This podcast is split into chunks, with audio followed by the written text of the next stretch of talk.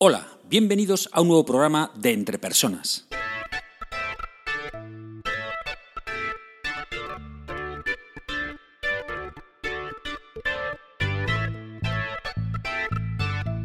Un podcast donde hablamos sobre todo lo relacionado con las habilidades y competencias en las organizaciones. Mi nombre es Raúl García y podéis encontrarme en la web www.entrepersonas.com.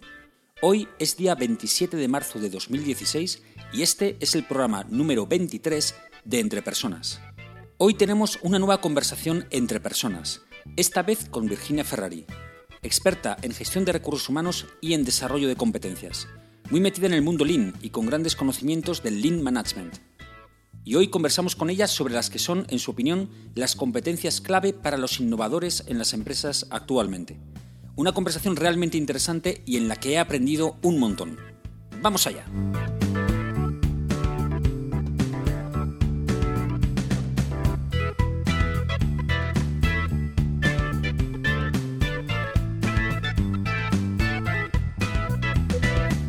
Bueno, pues quiero saludar a Virginia Ferrari, que es experta en desarrollo de competencias, y quiero darle la bienvenida a la segunda conversación entre personas en este podcast. Em, bueno, lo que yo creo que lo que podemos hacer al principio es bueno, pues que presentes tú misma, ¿vale? Di lo que quieras, sabes que esto queda grabado para la posteridad, así que cuidado con lo que dices, pero, pero adelante. Eh, bueno, Raúl, pues muchas gracias a ti por invitarme. Mm, no sé si se podría decir que soy una experta en, desarrollo de competencias. Eh, lo que sí que tengo claro es que soy una apasionada del desarrollo de las competencias una gran observadora de los comportamientos que nos llevan a esas competencias y, una fiel creyente eh, de, que las competencias se pueden desarrollar. Así que no sé si eso me hace experta en el desarrollo de competencias, pero, pero bueno, eh, aprendiendo cada día sí que, sí que estoy. Muy bien, muy bien, perfecto.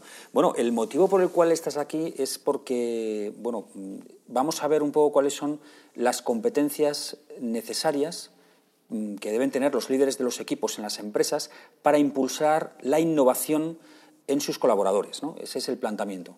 Sí, yo llevo ya muchos años trabajando en el sector tecnológico, eh, un sector con, una gran innovación y, son unos comportamientos y unas competencias que he venido eh, observando en los últimos tiempos y que considero que es un tema que puede ser interesante. Genial, muy bien. Pues bueno, antes de empezar, sí que me gustaría, antes de empezar con las competencias que en tu opinión son las centrales para estos líderes de equipos, sí que me gustaría que me, que me comentaras un, un, par de cosas. ¿no? La primera es, te lanzo así las dos, ¿vale? Y tú las contestas eh, así seguido. Eh, la primera es, bueno, pues qué es el tema, qué es la innovación, o sea, porque tampoco eh, es un concepto, la verdad es que está muy, muy utilizado últimamente, pero bueno, me gustaría saber cuál es tu opinión. Y la segunda es cómo ves tú actualmente la innovación en las empresas.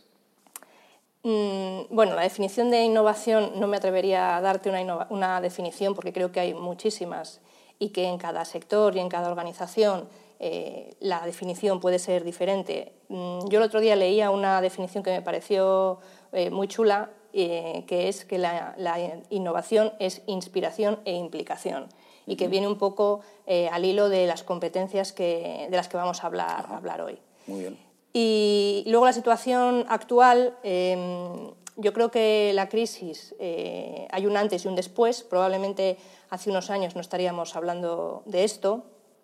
Antes de la crisis, eh, las empresas yo creo que tenían una cultura de innovación importante, muchas tenían entre sus valores la innovación eh, como uno de los principales y, en los planes estratégicos de las organizaciones solía haber eh, objetivos relacionados con nuevos productos para poner en el mercado, nuevos procesos, nuevos modelos de negocio.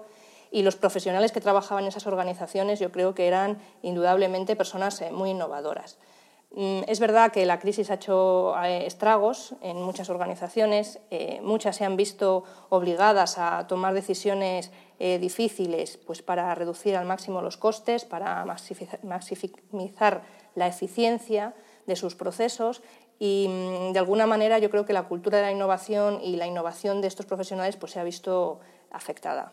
¿Cuál es en tu opinión, una última pregunta se me ha ocurrido ahora, cuál es tu opinión o o en tu opinión, ¿cuál crees tú que es la causa o las causas fundamentales para, este bloqueo ¿no? de estos profesionales que, innovadores que tenían las empresas? Bueno, pues, ¿qué es lo que les ha pasado? Mm, yo creo que hay, muchas razones, pero yo una que sí que mm, he observado y que yo personalmente también he tenido ese sentimiento eh, es el miedo. ¿no? Eh, nos hemos visto durante unos años en una situación en la que era inevitable tener miedo a perder tu estabilidad laboral, tu estatus, tenías miedo a, no agradar a lo mejor a, tus superiores o, a hacer el ridículo simplemente. Y este miedo es verdad que te lleva a una situación de mayor seguridad, pero en, esta situación de seguridad eh, la innovación se bloquea. Yo creo que, la inhibe eh, de una manera importante. Y entonces, ¿cómo, qué, podemos hacer para despertar otra vez eh, esta, este ansia por innovar ¿no? de estas personas? ¿Qué, ¿Qué es lo que podemos hacer?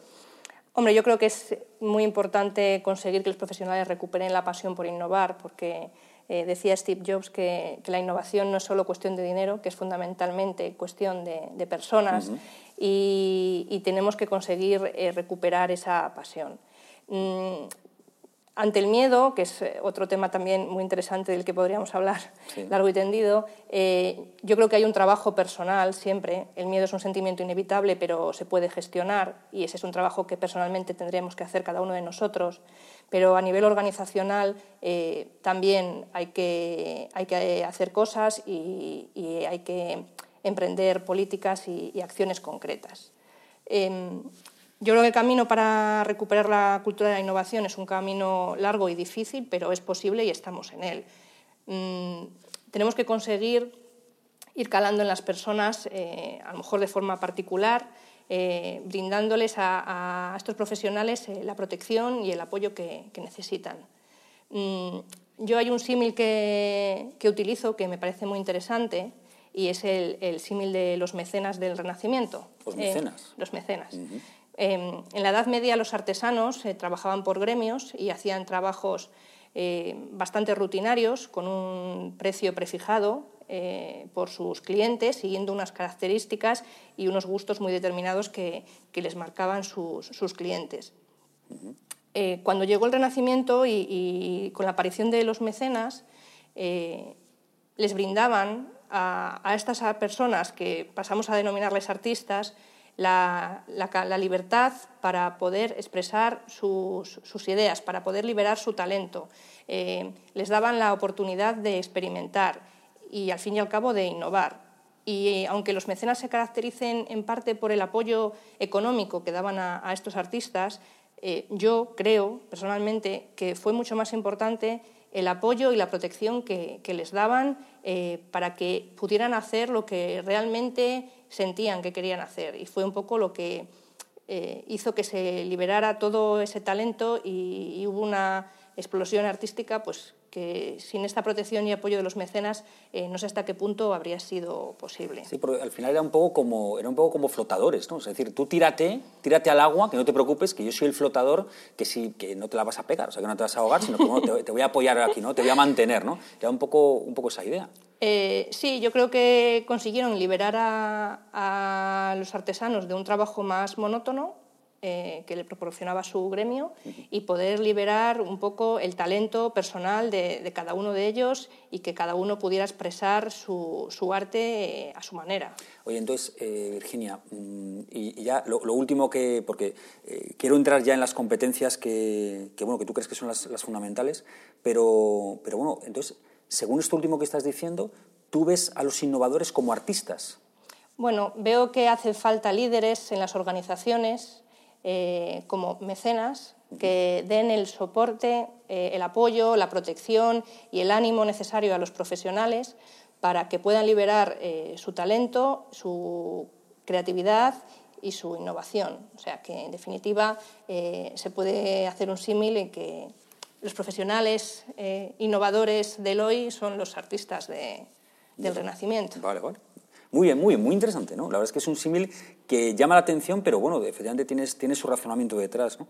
Muy bien. Oye, eh, ¿te parece que entremos entonces en las competencias que deben tener los líderes para conseguir volver a una cultura de la innovación en las empresas? Sí. Sí. Venga, pues eh, adelante.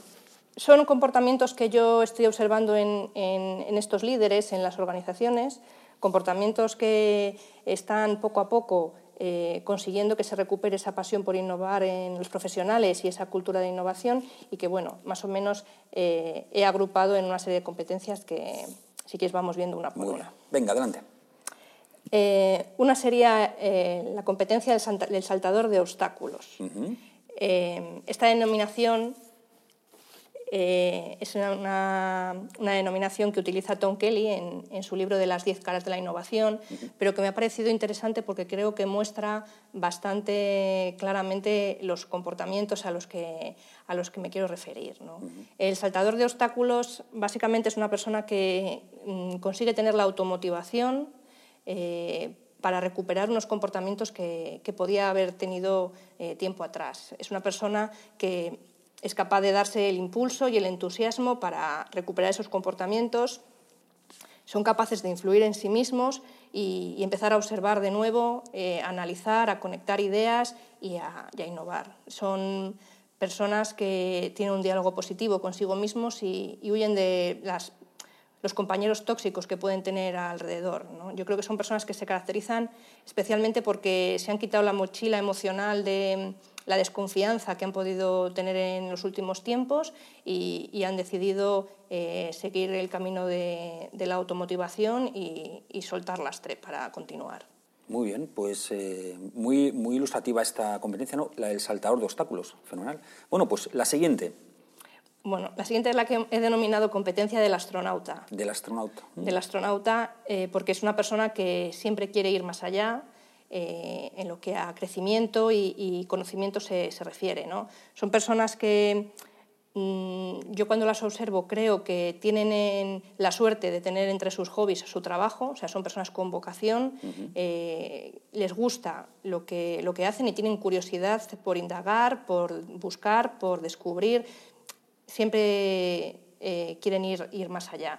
Entonces, eh, son capaces de localizar nuevas fuentes de información continuamente para ir conectando flujos de conocimiento que al final eh, lo van transmitiendo a sus compañeros y hace que se pueda ir generando esa innovación que, queremos recuperar.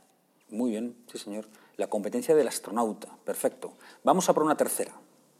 Bueno, la tercera sería la competencia del polinizador, eh, polinizador desde el punto de vista que es capaz de ir influyendo en, los demás, en sus equipos. Son personas que pueden contagiar eh, la pasión eh, que ellos tienen y atraer a al resto de personas a su causa. Mm, les caracteriza principal, una de las características principales yo creo que es que son personas que consiguen que los demás se hagan dueños de estas iniciativas, que se impliquen y que las hagan suyas. Y al final, para mm, conseguir una cultura de innovación, yo creo que el camino más corto es eh, conseguir que las personas se impliquen directamente en las iniciativas y en los proyectos de innovación. Muy bien. O sea, la competencia del polinizador, ¿no? como un pequeño abejorro ¿no? que está contagiando a los demás. ¿no? Sí, es capaz de influir y, conseguir el reconocimiento de los demás eh, porque va con el ejemplo por delante, claro. Muy bien, muy bien. Venga, siguiente. La siguiente competencia será la competencia del náufrago, eh, este nombre tampoco es de mi cosecha, este, lo utiliza sobre todo Marta Ales en sus famosos diccionarios de competencias. Ella le da un enfoque mucho más global, eh, yo me centro más en toda la parte de, la, cultura de la innovación. En estos tiempos en los que poco a poco se va recuperando la cultura, pero eh, estos líderes todavía pueden encontrarse en muchos casos solos, sin el apoyo necesario eh, o a lo mejor sin todo el apoyo que necesitarían, es necesario que, tengan esta competencia, ¿no? la de ser resilientes sobre todo, de, a pesar de, no tener todo el apoyo, eh, siguen tirando para adelante, a pesar de que haya momentos en los que lo ven todo muy negro, eh, siguen tirando para adelante y una característica que, que, observo y que también me llama la atención es que son capaces incluso de ver los obstáculos y los problemas como oportunidades para crecer, o sea, como retos para decir, eh, si supero esto, pues todavía voy a ser más, más fuerte. Muy bien. A mí personalmente no, no me entusiasma mucho la, la, palabra esta de resiliencia. Incluso hasta me parece un poco complicada de decir. Me gusta el concepto, ¿no? el de perseverar, el de, a pesar de los obstáculos, ir hacia adelante. ¿no? Pero bueno, la competencia del náufrago. ¿no? Veo, veo yo un poco a Tom Hanks ¿no? en, en esta... Sí, yo también, totalmente. Muy bien. Pues vamos a ver, una, dos, tres, cuatro. Vamos a por la quinta, ¿no? Sí, sería la competencia del arquero, que esta es bastante gráfica. Eh, se trata un poco de tener puntería, ¿no? Eh, yo creo que ahora más necesario que nunca es eh, conseguir hacer más con menos. Mm, y estas personas tienen la capacidad de poder dar en la diana porque son capaces de saber, de escuchar, de leer y de identificar eh, dónde está la innovación que va a resolver los problemas de sus clientes. y, son capaces de palpar una, realidad, eh, no sé si es el olfato o, qué es, pero en definitiva son capaces de hacer más con menos. Una vez escuché en una conferencia, que me ha venido a la mente ahora con, lo que estabas comentando, em, escuché una idea que, que, me encantó, la verdad, que decía que en los tiempos que corren no se trataba de trabajar más, sino de trabajar mejor. Yo creo que va muy enlazado con esto, ¿no? Sí, es eh, conseguir mm, con los recursos que hay, que no son los que eran, eh, sacarles todo el rendimiento posible y conseguir la máxima, el máximo provecho de todo. Muy bien, muy bien. Em, y la última competencia. Venga. Eh, para mí la más importante, sin duda, son personas que son osados. son osados Mm, desde el punto de vista mm, que probablemente han sabido gestionar el miedo del que hablábamos antes. Mm, no significa que no lo, tengan, no lo hayan tenido, sino que han sabido gestionarlo. Eh, no tienen miedo a proponer, no tienen miedo a hacer. Una cosa muy importante que además yo veo cada vez más escasa y es que no tienen miedo a no conseguirlo, eh, no tienen miedo a equivocarse, son valientes y son personas que en momentos eh, como en el que estamos ahora son capaces de influir en sus compañeros y conseguir que sean osados también, pues probablemente porque eh, dan ejemplo y es lo que la gente necesita. Y son capaces de darles la protección y el apoyo eh, para que quieran innovar y vuelvan a recuperar la pasión por la innovación que tenían. ¿Y para ti es la más importante esta? ¿Esa es la competencia más importante? Para mí es la más importante porque me parece que es tan fundamental para mm. conseguir recuperar la cultura de la innovación que para mí es la más importante. Muy bien, además es que el miedo, los que somos seguidores de Star Wars, sabemos que el miedo te lleva al lado oscuro. O sea, que, sí, sí, lo veo bastante lógico, ¿no? O sea, que, los innovadores no estén en el lado oscuro, sino que estén en el lado de la luz y que no se dejen llevar por el miedo. Perfecto. Puedes llamarla la competencia de Star Wars, si quieres. Ahí está, sí señor, qué buen nombre, me ha gustado, me ha gustado, sí señor. Entonces, eh, resumiendo, resumiendo las competencias que nos has planteado, Virginia, como las fundamentales para seguir en el camino de la innovación en las empresas actualmente. Son pues seis competencias. La primera sería la competencia del saltador de obstáculos, la segunda la competencia del astronauta, la tercera la del polinizador, la cuarta la del náufrago, la quinta la del arquero y la última pues la de la osadía o la de Star Wars, como, como queramos. Se puede bautizar como la de Star Wars. Efectivamente.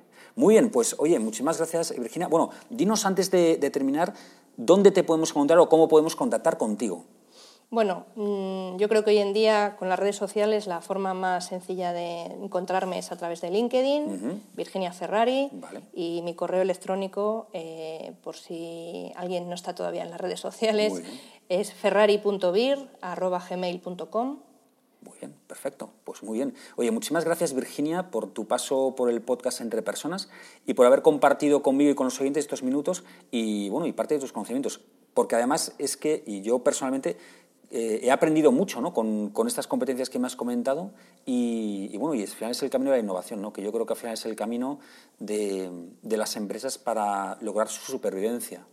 Bueno, yo con esto eh, también quiero transmitir un mensaje de optimismo. Eh, creo que es un camino complicado porque bueno, todavía estamos eh, en época de recuperación prácticamente, pero yo lo estoy viendo, se puede recuperar, nosotros estamos en, ese camino y, y tenemos que continuar en él. Muy bien, muchísimas gracias Virginia. Muchas gracias a ti, un placer. Venga, hasta luego. Como en todos los audios, te propongo el siguiente ejercicio práctico.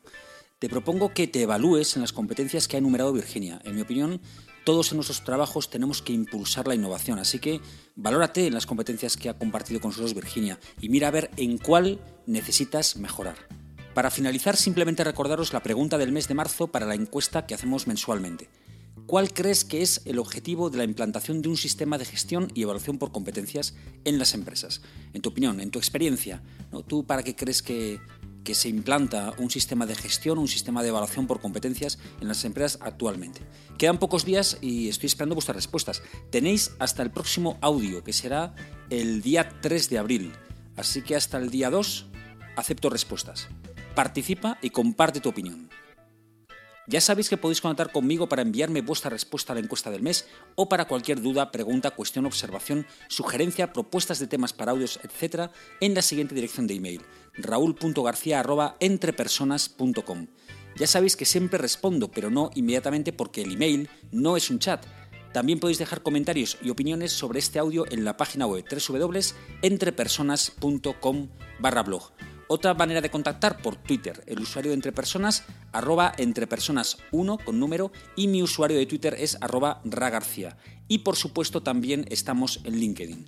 Espero sinceramente que este programa te haya sido de ayuda y no olvides que las empresas son las personas que trabajan en ellas y que tú eres el máximo responsable de tu desarrollo personal y profesional. Saludos.